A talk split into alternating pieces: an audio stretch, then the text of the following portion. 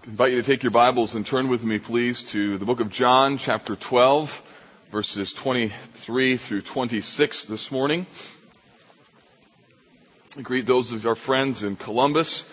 Glad you're joining us today, and also our friends in the overflow room. We also have about two hundred folks who are down in Brown County today completing the marriage retreat, and had a wonderful time with them Uh, the last two days talking about the five P's of person, partner, parent, parishioner, and provider. And God did some wonderful things while we were together. And look forward to hearing how the Lord uses that time in the lives of our marriages moving forward. Today we're in John chapter twelve, which obviously is not the book of Colossians. And we're taking a two-week break from Colossians. We'll be back into it two weeks from now. And uh, the point of why we're doing this today is to focus our hearts on the upcoming missions conference and to set our minds towards what we have in store for us next weekend. So John chapter twelve, verses twenty-three through twenty-six. Follow along, please, as uh, as I read. Jesus answered them, "The hour has come for the Son of Man to be glorified. Truly I say to you, unless a grain of wheat falls into the earth and dies, it remains alone. But if it dies, it bears much fruit. For whoever loses his, whoever loves his life loses it. Whoever hates his life in this world will keep it for eternal life. If anyone serves me, he must follow me. And where I am, there will my servant be also. If anyone serves me, the Father will honor him." Father, we ask you today to open our minds to the high call of following Jesus. We pray that we would understand this this morning in fresh and new ways. That we would see that the call to follow Jesus is really a relentless and risky choice every day to die. To die to ourselves, our agenda, our ideas, our expectations, our hopes, our dreams, and then to let you redefine our future, our present, Lord, our expectations, that at the end of the day, it is following Jesus that becomes the ultimate reference point for our lives. Lord, I pray that today might be a day when you will take down the last hindrance or hurdle from someone who would decide that my life needs to be given to full-time missions. Or maybe, Lord, you tear down the hurdle that exists between reaching out to a neighbor who's from a different background in life, a different culture, or maybe just reaching out to a hurting child at school, or a boy or a girl in our kids' church ministry who need to be loved on in new ways with new people.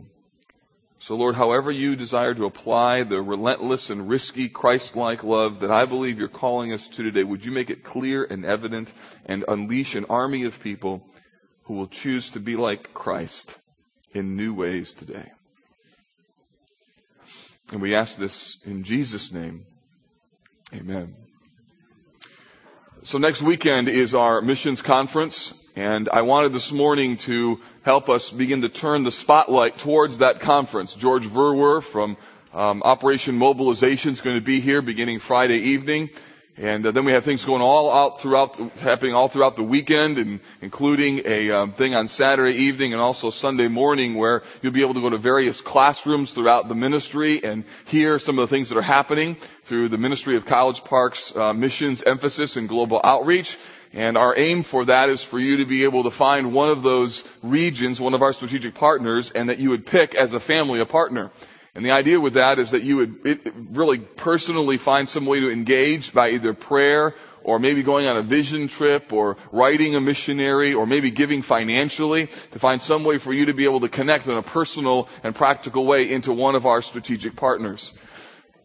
As I talked with Nate about the upcoming um missions outreach and the whole focus of our missions conference, I, I asked him if it would be a good idea, and I felt like it would be, to take a Sunday prior to that missions conference and just to share with you um, what I think is an important and compelling vision of what missions should be and could be in the hearts of individual believers.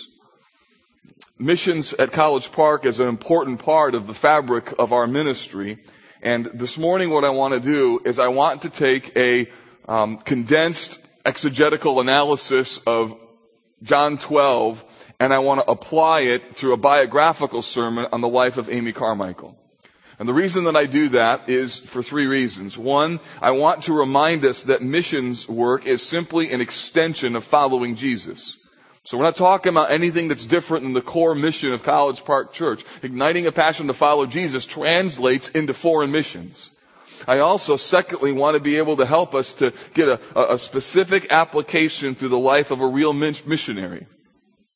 In other words, I want you to see the way in which one person embraced the call to follow Jesus and how she worked it out with the idea of you in your world figuring out how you're going to work it out. And for some of you, that may mean that today is a day where you need to decide definitively that, look, we need to be open to leaving family and home in the United States and maybe heading to a foreign mission field. Others of you may need to determine in your heart of hearts that, look, we need to find some way to engage in what God is doing in a global view. Others of you need to find ways to, to love someone in a risky and relentless way, to find hard people and serve them and minister to them. Some of us, some of you, live, frankly, way too safe lives. And the third thing is I want to make missions personal. I want you to be able to see it through the lens of a, of a person like Amy Carmichael, who figured out how to take the glory of Christ and translate it into her world and into her culture. And what I want to be able to do is help you remember some of the truths that we're going to talk about this morning by a lengthy illustration of her life. Now, the reality is, is that most of you remember illustrations far better than you do points of a sermon anyways, right? that's, that's just a fact of the matter. Uh, you remember duct tape and, you know, um, skiing behind a boat and things like that, much more than what the specific sermon was even about. And that's okay. In fact, that's the value of a story. It helps us to remember things over the long haul. And this morning what I want to do while doing service to John twelve, I want to be able to take an extended time to illustrate this in Amy Carmichael's life to show you how one person could work it out and hopefully inspire you to be able to work it out in your life as well. You know, the reality is that the call to follow Jesus is filled with all sorts of great and compelling contrasts. In fact, if you read the Bible, sometimes the Bible just sounds a bit weird. Things like, the first shall be last, from Mark ten. Or, the least shall be the greatest, from Luke nine. Or, the poor will inherit the kingdom. Or, Luke six, beware when all men speak well of you. See, the thing is that Jesus says things that seem to be contrasting with the real world in which we live, because it seems like the, the first are the first. They're not, they are the greatest. And Jesus says, no, it's the last who are the greatest. And then Paul picks it up even further and he says things like this. I mean, this is weird stuff. For me to live is Christ and to die is gain. Philippians three twenty-one. Or Second Corinthians twelve ten. I take pleasure in infirmities, for when I am weak, then I am strong. That's weird.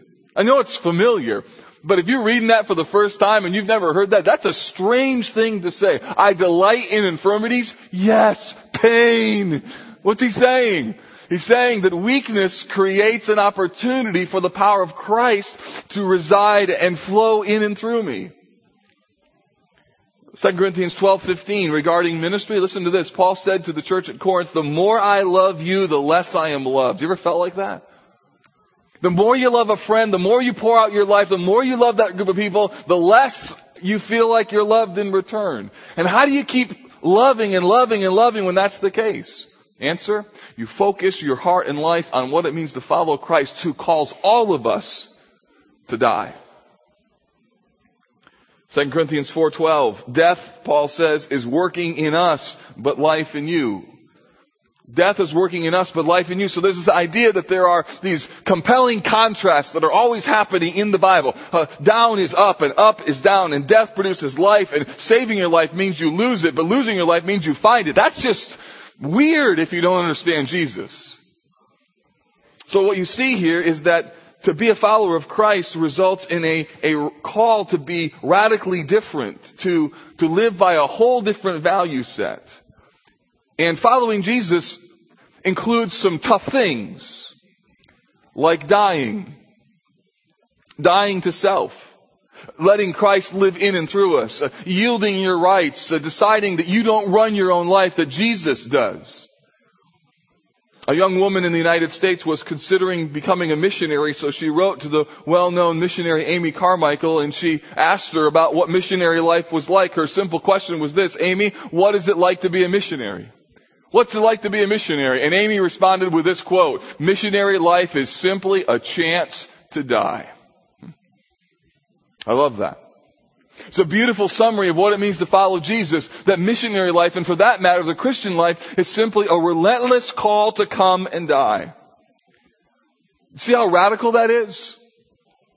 It means that you don't have to die. It means that you get to do. You get to die. It means that you're called to die. You're called to follow Jesus. And so as, as we think about what missions needs to be at College Park and how you can individually engage in the, the work of ministry that's happening through our, our missions program, this morning I want to remind you that missions isn't just about foreign service. It's not just about different people groups. That at the core of missions is this collective commitment across the board in our church ministry that God is glorified by the self-sacrificing, deep commitment and daily death of his servants. Meaning that Jesus calls us to sacrifice, to die, and when we do so, we live vicariously through him. It means that we give up the expectations of what our life was going to be like, and we yield our lives and put them in the Master's hands. For some of you, it may look like determining that the Lord wants you on a foreign field. For others of you, it would mean that you would decide, look, this year, two thousand nine, we need to take a vision trip and go and see and experience. For others of you, it means investing your life in that neighbor kid who you just can't stand. Or it means going back into your home today at lunch and pouring your life into a child who, man, you think he was born on Mars, right? It means pouring your life into an unsaved neighbor. Or a child who seems to be on the outskirts of life and culture. It could be any level of sacrifice. My call this morning is for us to ask ourselves, so where does Jesus want you to die? Where does he want you to lay down your life? Where does he want you to do something risky and relentless in the cause of Christ? Now, John chapter twelve is an interesting chapter. We find it in the midst of John's presentation of the life of Jesus. He's less than a week away from crucifixion. He's spending some time with Mary, Martha, and Lazarus, who he had just raised from the dead. It's during this section in Scripture that Jesus' feet is anointed by Mary, and Judas, you know, makes some sort of pseudo-religious statement that the money should have been sold and given to the poor, like he had any concern for the poor. The next day, Jesus will ride into Jerusalem on a donkey, and in this moment, the people will line the streets, throw their coats on the streets, and take palm branches and say, Hosanna, Hosanna, blessed is he who comes in the name of the Lord. The people are swelling in their enthusiasm that here is Jesus who's coming, and the Pharisees are in a panic because Jesus' poll numbers are going through the roof. He's popular. He's riding the crest of, of growing popularity in the land. And what's interesting, sort of at the pinnacle of Jesus' popularity, he says some things that are just horribly unpopular. In the midst of all of the swirl of the success and the momentum, Jesus says something that seems to be contradictory with this, this, this ascension into power. And the reason that this is so important is because Jesus never lived for the crowds or for popularity. He lived for the glory of the Father. And there are four things that we see in this text of what Jesus says. The first one in verse twenty-three is this, that God's purposes are always good. Look at what he says. The hour has come for the Son of Man to be glorified. Glorified. Think of that for a moment. Glorified. The hour has come. He's going to be executed. So Jesus attaches two words together that don't seem to go real well together, crucified and glorified. And if you're a disciple of Christ in the midst of John chapter twelve, those two terms do not go together. Instead, crucified and cursed, those go together. But what Jesus is saying to his disciples and to us is that God's purposes are always good. Meaning that God can take even the most horrible thing like crucifixion and use it for his ends, his outcome, and the very definitive work that he intends to accomplish. Jesus knew that the cross was a path of glorification. He knew that he could take the cross, embrace it, and that the Father would use it for his divine and sovereign purposes. So verse twenty-three first tells us that God's purposes are always good. The Son of Man is going to be glorified and glorified through the crucifixion. Secondly, Jesus tells us that dying leads to life. I love this verse. I say to you, he says, unless a grain of wheat falls into the earth and dies, it remains alone. And what Jesus does is he uses a seed metaphor to describe his own body. He uses this seed falling into the earth, and he says, unless this seed goes into the earth and dies, it remains alone and it's not fruitful, meaning that his body will be put into the earth, and because of his death, burial, and resurrection, there will be phenomenal spiritual fruit that will be born. And the principle is, is that Jesus lays before us this idea that dying leads to life. And to put it in spiritual categories, it means that those people who choose to lay down their life in the name of Christ and choose to make much of Christ while making little of themselves are the very ones who God exalts. He humbles the proud, but he exalts the humble. Dying leads to life. The call to be a disciple of Christ is a continual call to embrace death. Third, the text tells us in verse twenty-five that we're to live by a different value set. Verse twenty-five says, whoever loves his life loses it. I mean, look at that. Whoever holds on to his life and cherishes it and holds on to his stuff and his person and his reputation and his career and his family and guards it and hides it and, and hoards it and protects it, Jesus says that man loses his life. And whoever hates his life in this world, meaning whoever looks at his life and realizes this isn't what I live for, I don't live for this world, I live for the next, will keep it eternally. You see, there are some people in this world who live to protect themselves. They don't ever want to get hurt. They never take any risk for God. Their motto is safe, safe, safe, safe. And the result is they do very little. And some of you know very little about what it means to take any risk for the kingdom of God. You only talk to the people you're familiar with. You only do ministries that you're convinced that you can be successful at. You would hardly ever take a risk. You don't give, especially when the stock market's taking a nosedive. And the reality is you've not known risk, and because you've not known risk, huh, you've not known what it means to really trust. And when you've not known what it means to really trust, listen, you don't know what it means to really live. And the final thing is that people who know Jesus follow him, even when it means to death. Verse twenty-six, if anyone serves me, he must follow me, and where I am, there will my servant be. Jesus, it says, it's rather simple. I mean, it makes sense, doesn't it? If you serve Jesus, then you got to follow him. If you say you believe in him, you should become like him. That means that what Jesus does, you need to model. Jesus said to his disciples, men will know that you are my disciples by your love for one another. And he says, this is how I loved you, so this is how you ought to love each other. That Jesus gives us this beautiful example of how we are to live. In, in, in Hebrews it says that he, looking unto Jesus, the writer says, the author and finisher of our faith, who for the joy that was set before him endured the cross. So the cross and the path to it becomes a model of how we are to live, willing to lay down our lives and to pursue the glory of the Father, live like him, talk like Jesus, and even die like him. And Jesus' point is this, if you know me, you will follow me. So put this now in our twenty-first century American context, so much of this just seems absolutely backwards of our normal way in which we live, doesn't it? We self-protect, we manage risk, we weigh our options, we set our boundaries, and it's not that I'm necessarily against any of those, but here's the problem. Sometimes self-protection becomes the end game, and the reality is we don't know what it means to really follow Christ and do something risky for him. And the real reason is that we are more concerned about us than we are about the glory of God. Enter Amy Carmichael.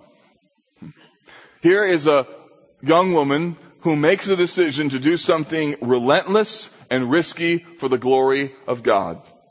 She was a Christian missionary to the people of Japan and India. She was born in eighteen sixty-seven, died in nineteen fifty-one. She was a missionary for fifty-five years without a furlough. Now, I don't recommend that, but that's what she did, because Amy Carmichael was cut out of a different fabric.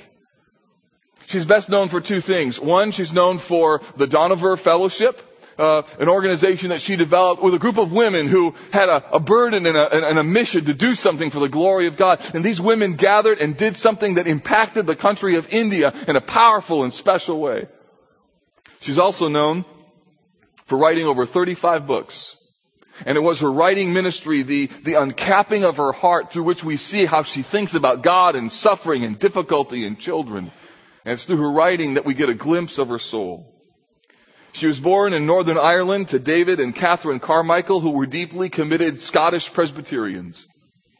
She was the oldest of seven children, and tragically, when she was in her teenage years, her father died.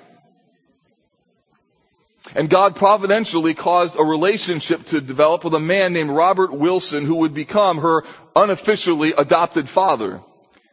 And Robert Wilson became this surrogate father to her, and in God's providence, she was now connected with a man who would be the co-founder of the Keswick Convention. How many of you know what the Keswick Convention is? Let me see your hands. Okay, a few of you. The Keswick Convention was a movement, sweeping movement in the country of England, which emphasized a teaching often called the deeper life teaching. In certain ways, it was characterized by some solid biblical teaching. These people went hard after the person and work of Christ. They really focused on trying to figure out how to grow in Christ's likeness. As many movements do, it kind of swung too far in one direction, and some of the teaching that came out of the Keswick Convention was that you could somehow achieve a level of sinlessness, an extreme view, or an entire sanctification. Regardless of that problematic understanding of sanctification, the Keswick Convention did some wonderful things in terms of spurning people on to get serious about their relationship with Jesus. You've probably even sung a song that they've written, "Like a River Glorious is God's Perfect Peace." That's a Keswick Convention hymn. But the beautiful thing that happened with the Keswick Convention was not only this igniting a passion within uh, Amy Carmichael's heart to really understand who Jesus is and to follow him with relentless abandonment, it was also that there was another person who was involved in the Keswick Convention whose name you will very well know. J. Hudson Taylor. And it was at the Keswick Convention and that environment that Amy Carmichael came in contact with Hudson Taylor, and to know anything about Hudson Taylor is to be deeply impressed with his godliness, his vision, his faith, his prayer. Hudson Taylor sent thousands of people into China and other regions of the world because of his unbelievable vision for global missions and the glory of God in the person of Christ. And it was that in this convention that Amy Carmichael was able to rub shoulders to know a man and be inspired by J. Hudson Taylor. And isn't it interesting that often our lives are impacted not just by information that we hear or sermons that we hear, but by people whose lives we're able to watch. The beauty of Jesus coming in the form of a man is that he incarnates the very will of God in our world. And the reality is that my life, and I suspect yours, is not marked by necessarily a book or a sermon, but it's marked more by people who showed you how to be able to take truth and live it out. Because we need the gospel with skin on. We need Christ-likeness lived out in shoe leather. We need to see how people live and watch them to know how we ought then to live. And what God gave Amy Carmichael was a beautiful gift in the inspiration of a man like Hudson Taylor. Her life early on was secondly shaped by a growing passion before she ever became a missionary to reach disenfranchised and outcast children. In her late teenage years, Amy developed a burden for some children who were called shawlies. The reason they were called shawlies was because they were factory girls, and before the advent of child labor laws and everything else, these impoverished children were trying to eke out a living for their family, and so they would work in factories, often in horrid conditions, and they were so poor they didn't have hats to wear to church. And so instead they would put shawls over their heads, and thus people with a derogatory tone gave them the name shawlies because they didn't own hats. Amy developed a burden to reach these girls and began to figure out how to be able to minister to them, trying to figure out how to bring them into the church. And as so often happens, respectable church people wanted nothing to do with these ragamuffin children. Who knew what maybe they said? Things like, they make the carpet dirty, or they're too loud, or they're, they're, they're too boisterous. They run in church. God forbid they should run in church, right? And what happened is that they, they didn't want anything to do with these children because they were crude, they were unorthodox, and here's, here's a criticism. When they gathered together, the children even prayed out loud all at once simultaneously, right? I guess we did that every once in a while, don't we? The people in Amy's church resisted the work, and you can imagine the, the dying of what it must have felt like when she brought these needy children to church, only to see church people with furrowed brows and arms crossed, watching every move that she had made and criticizing the children at every step. And eventually the ministry grew to three hundred children. In fact, it grew so large the church building wasn't big enough to hold them anymore, and the ministry to the children just about eclipsed the ministry of the church. And so Amy had to find a, a new building to be able to house her children, and is so often the case, a person's burden to reach disenfranchised people grows, and the church isn't able to deal with it, so it has to go outside of the church ministry.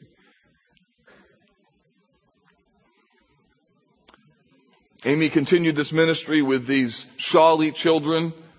And eventually the merger of this ministry with these children and the Keswick Convention experience began to merge into a definitive call of God. She began to sense that God was calling her to foreign missions. He, he, she sensed that God was calling her to take what she was doing in her local church and do it on a, on a broader scale, to, to, to go to the foreign mission field. He, he, something was birthed within her and, and desire to teach people about the gospel. And she began to share this with her family and friends. And you ever had it that you share with family or friends, the closest people around you, what's going on in your heart, and sometimes they're the people who just simply don't get it? You share with them something that's going on inside of your soul, and the reality of you doing what God seems to be calling you to do means that there's going to be some pain in their life, and oftentimes some of the hardest people to convince that it is certainly the will of God are family and friends. Not, you sh- not that you shouldn't listen to their counsel, but that can be a very painful moment. When you realize that family and friends just don't understand. In the midst of that season, Amy wrote this. This is the words of a, of a person whose heart is breaking because of the rejection and fear of having a family not understand your calling. She writes, "He who had led will lead all through the wilderness. He who hath fed will surely feed. He who hath heard thy cry will never close his, close his ear. He who hath marked thy faintest sigh will not forget thy tear.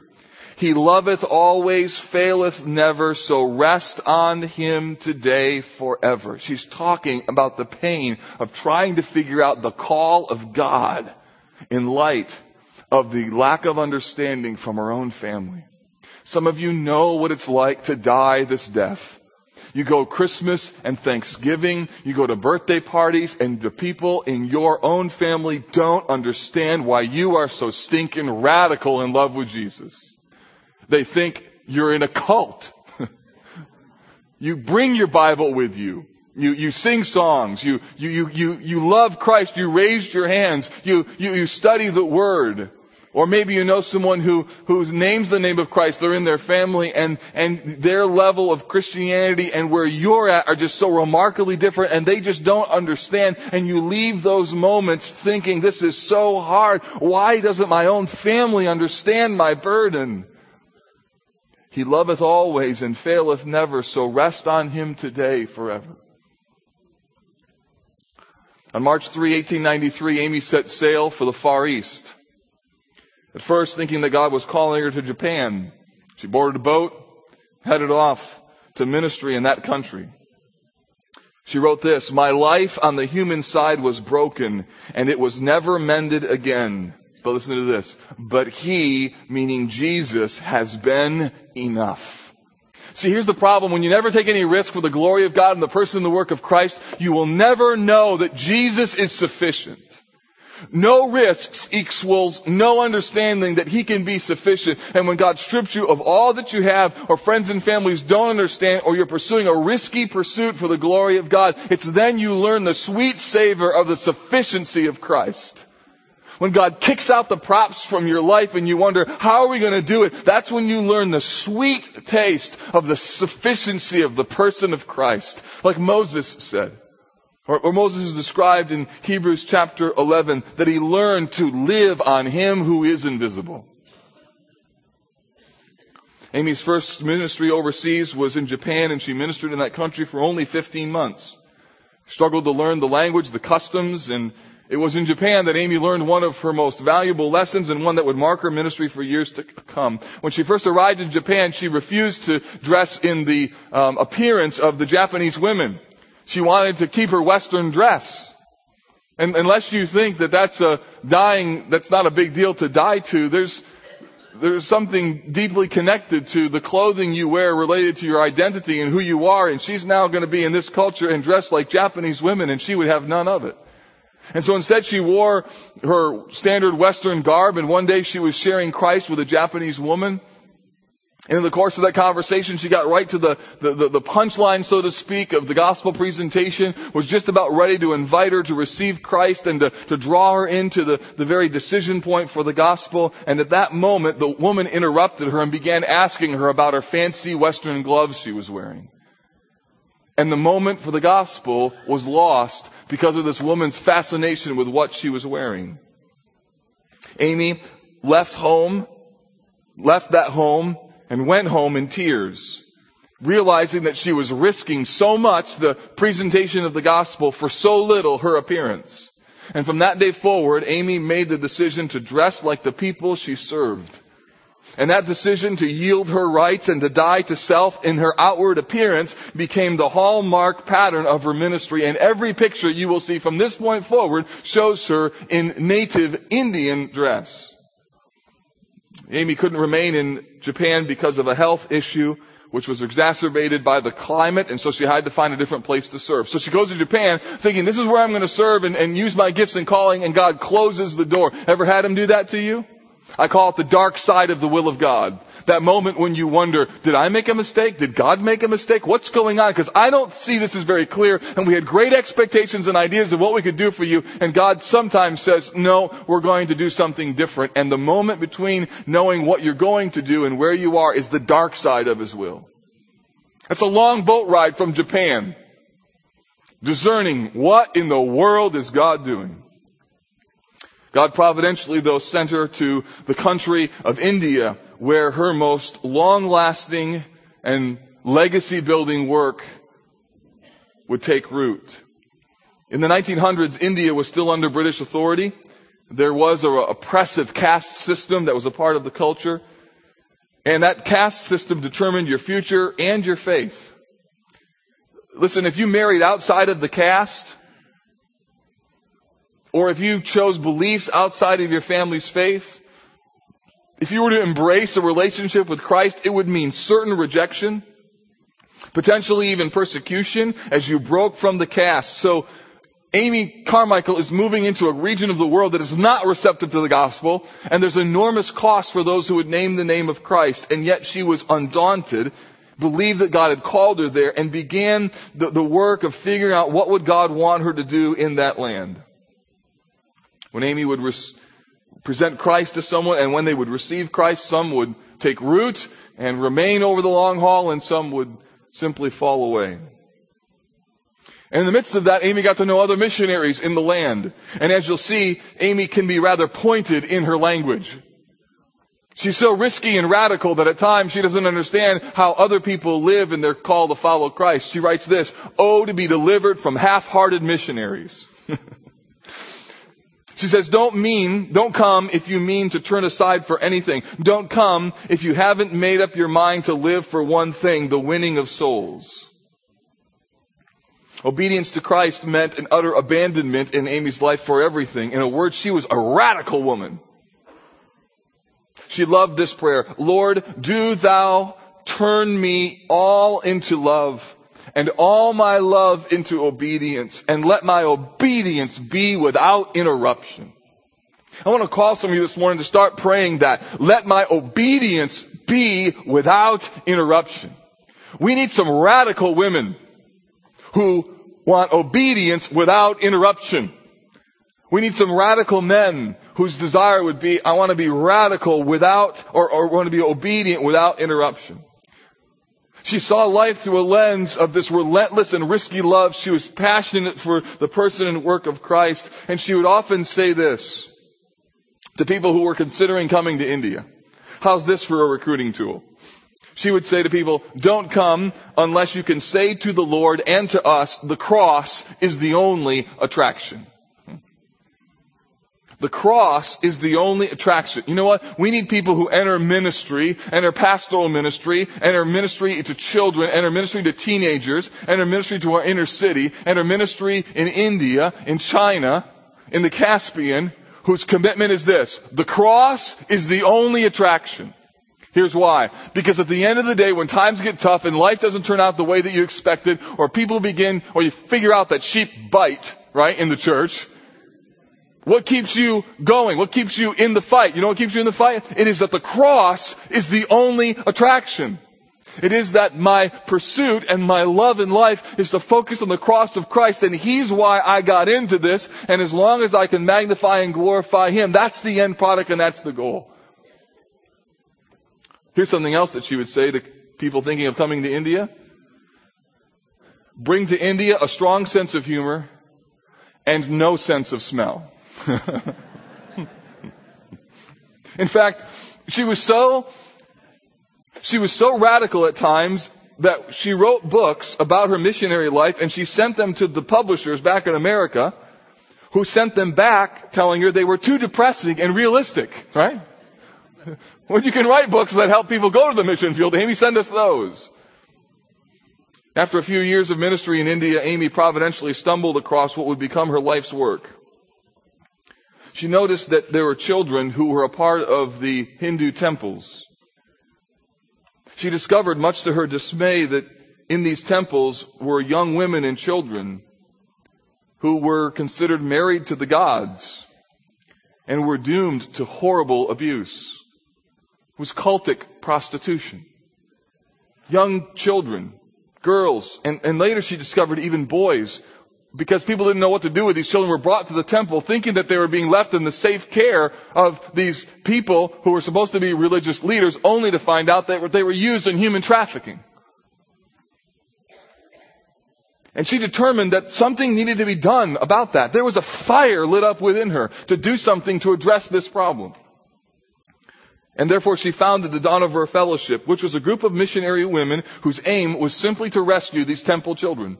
To find ways to, to rescue them from either getting there or to get them out. If they ran away, to give them safe harbor. And she discovered that these children were brought to the temples for a variety of reasons. It could be anything from an unwanted pregnancy, a baby that had been born that nobody wanted, or an out-of-caste relationship, or a family custom, or somehow people thought they were doing their, their family a religious service by giving their child. And can you imagine? Then these children are, are in this life of horrible abuse, and there's no way for them to get out. And Amy and her missionaries would quietly search for children that they could rescue and then raise and then win them to Christ. And can you imagine if you were one of these children whose life was stuck in trapped and bondage and horrible abuse, and Amy Carmichael and her missionary women, radicals for Christ, would come and rescue you.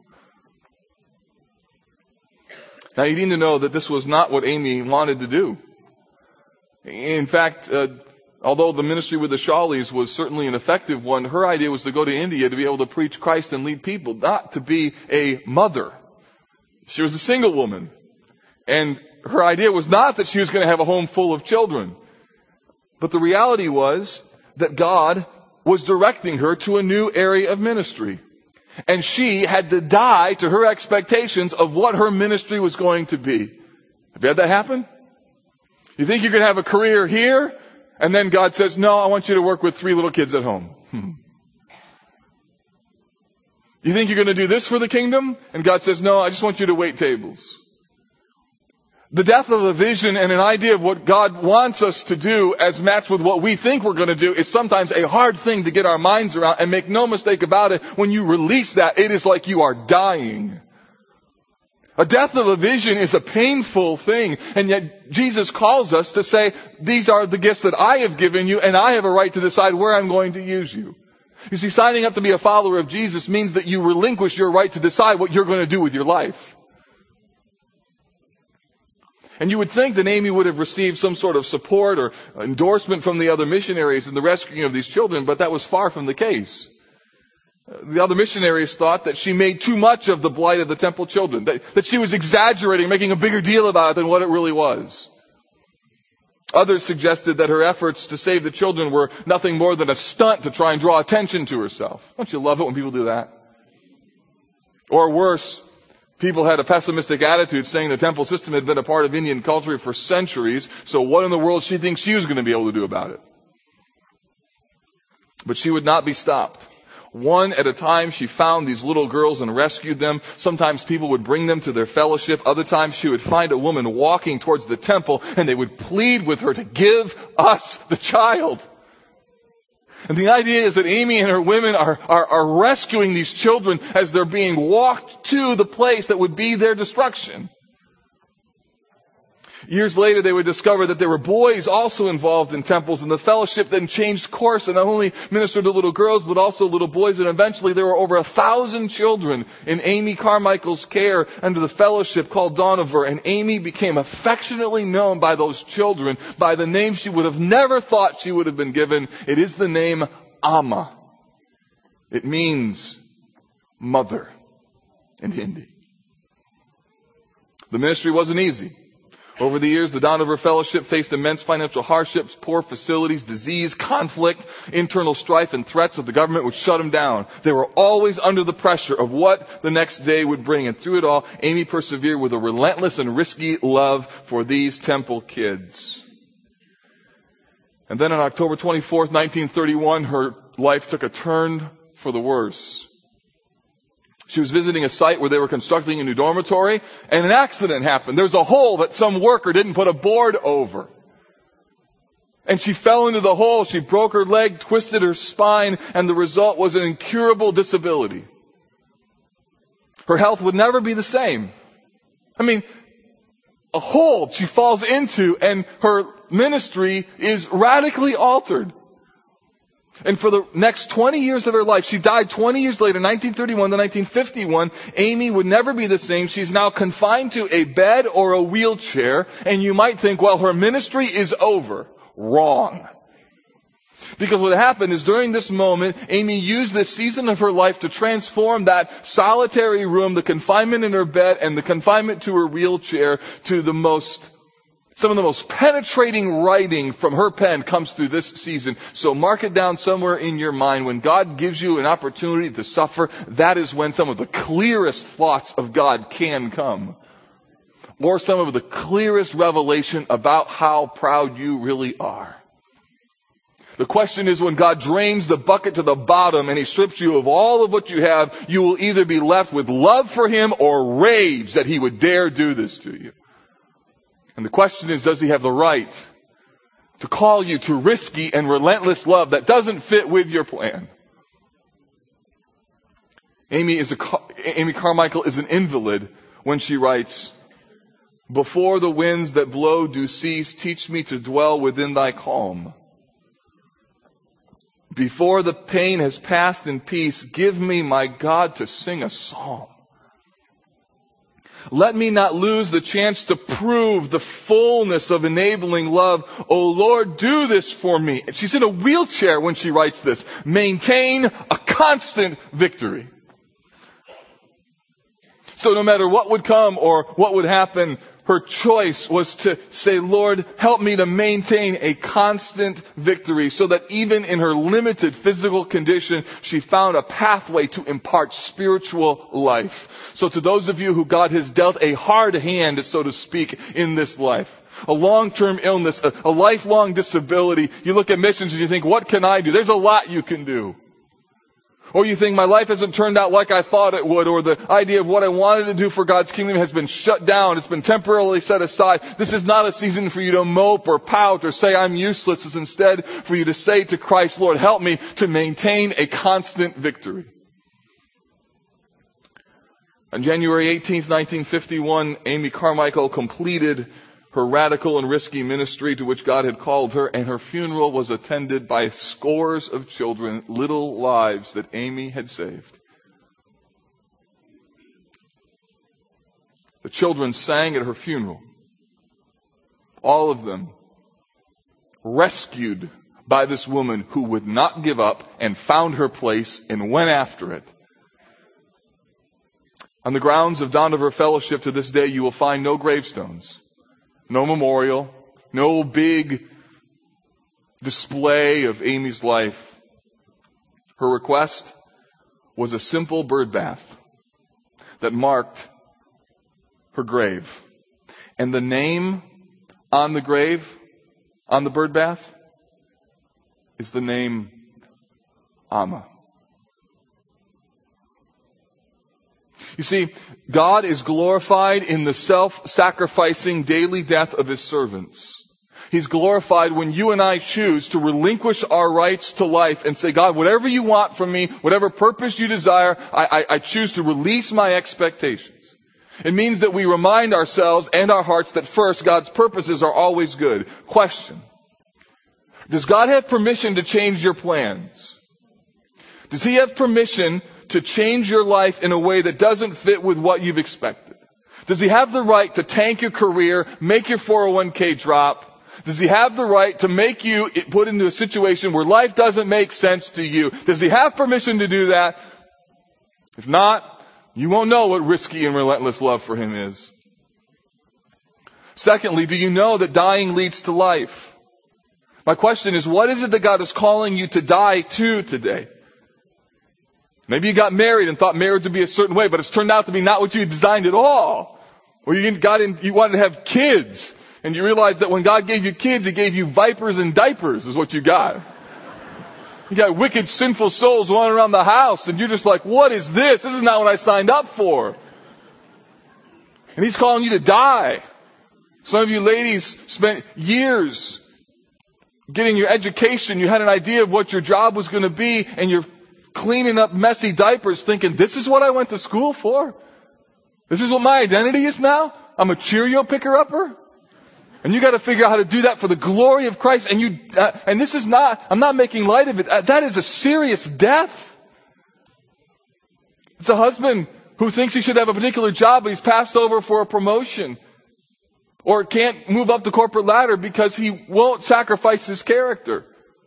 It's a, it's a person who says, all I wish is that I could just feel well again, and if I could feel well again, then I could really make much of my life. And God has said no, and the question is, are you ready to die to that? Third, it means that we live by a different value set.